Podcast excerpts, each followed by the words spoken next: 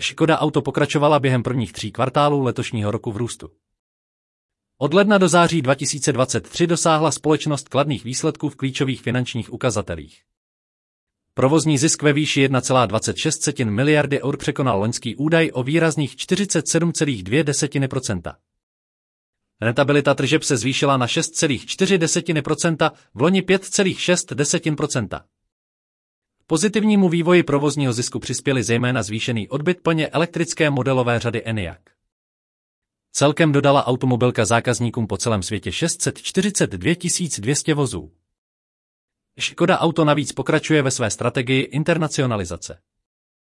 Česká automobilka je v koncernu Volkswagen zodpovědná za strategický rozvoj skupiny hlavních koncernových značek Core na trzích Združení národů jihovýchodní Asie a v září učinila v tomto směru první zásadní krok, vstoupila do Větnamu, který považuje za bránu do celého regionu.